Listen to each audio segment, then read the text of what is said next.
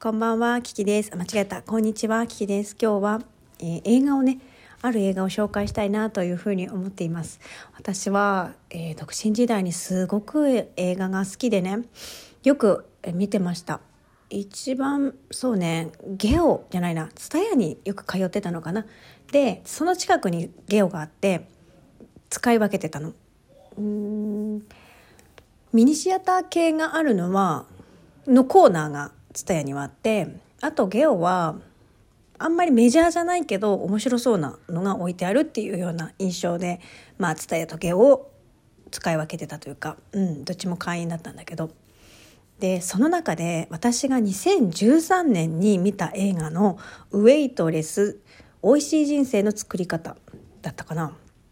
っていう映画があるんだけれどもどうもねさっき今 TikTok ライト見てたら高岡美月ちゃんがその「ウェイトレス」っていう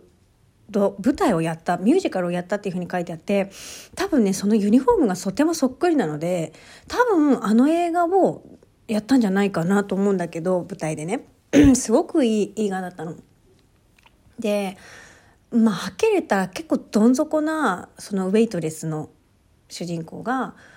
あの人生を切り開いていくみたいなそういうお話なんだけれどもその女性の監督が作ってるんですけどその女性の監督もまあ舞台でね舞台じゃないなその映画に出てて多分ね眼鏡かけてる女性だったと思うんだけどその女性はね40歳で亡くなっちゃったそうなんですよね。ねなんで亡くなっちゃったのかがちょっと分かんないんですけれども、まあ、そういう映画があってね。で最後にその人はなんか結婚して旦那さんが多分 DV みたいな感じですごいなんかろくでもない男なの旦那さんが。でも働くしかなくってまあそこでまあウェイトレスをするみたいな。だけど車も確か持ってなくってみたいな。結構大変なんだよねその通うのも。でなんかそこで出てジョーっていう確か男の人なんでねジョーがね。あの自分の価値を分かってないと。君は自分の価値が分かってないから人生を出直せみたいな。ただのウェイトレスじゃないってことぐらいわかるだろうみたいなそういうことを言うっていうセリフがあってねで私すごく映画を見る時にその1回目は普通に見るんだけど2回目3回目からはその心に残ったセリフっていうのを、まあ、ノートに書くっていうのをやってたの。でシネマノートっていうのがあってでそのシネマノートをこの間ねあの見つけたの。で その映画のどこが好きだったかどのシーンが好きだったかなんでこの言葉が響いたかみたいなのを書いててなんかね本当にそのシネマノートを生かしたいなってすっごく思ってるんですよ。でね例えばその人の悩みだったりとか人生に迷うこととか辛いこととかあった時にちょっとじゃあこういう映画見てみたらどうでしょうかみたいなのを提案するっていうのをやりたいってずっと思ってるんですよ。だから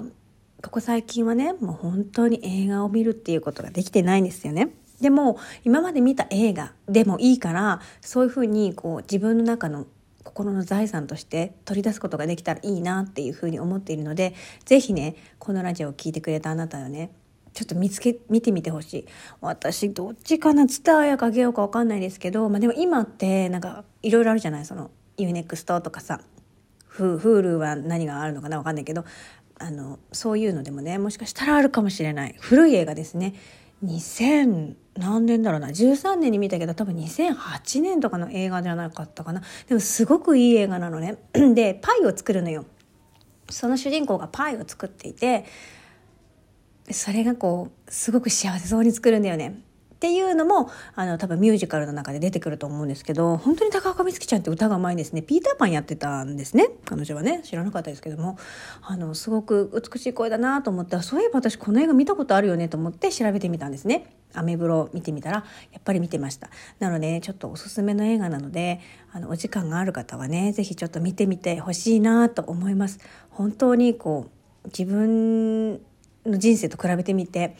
何て言うのかな。あこの人生大変そうって思うんだけれどもでもすごくたくましく生きてるの。でね最後にその方がね出産するの。でその時の出産して病室にいてその赤ちゃんに向かって言うセリフっていうのがめちゃめちゃ素敵だったの。でね、それがさ、私さ、ブログのどこに書いたかわかんないのよ。映画のところの欄になくて、だから、どこに書いたかわかんないんだけど、なんか人生を楽しみましょうね、みたいな、私たちで人生楽しもうね、みたいなことを、この子に言ってるの。多分ね、女の子が生まれたんですよ。娘さんが生まれて。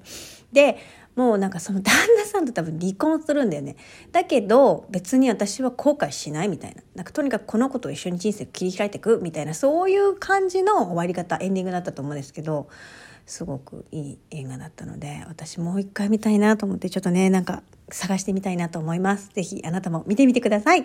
えー、おすすめの映画とか、これで人生変わったとか、なんか影響を受けた映画がこれだとかっていうのがあったらね、ぜひ教えてください。聞いてくれてありがとう。Thank you so much. マハルラブ。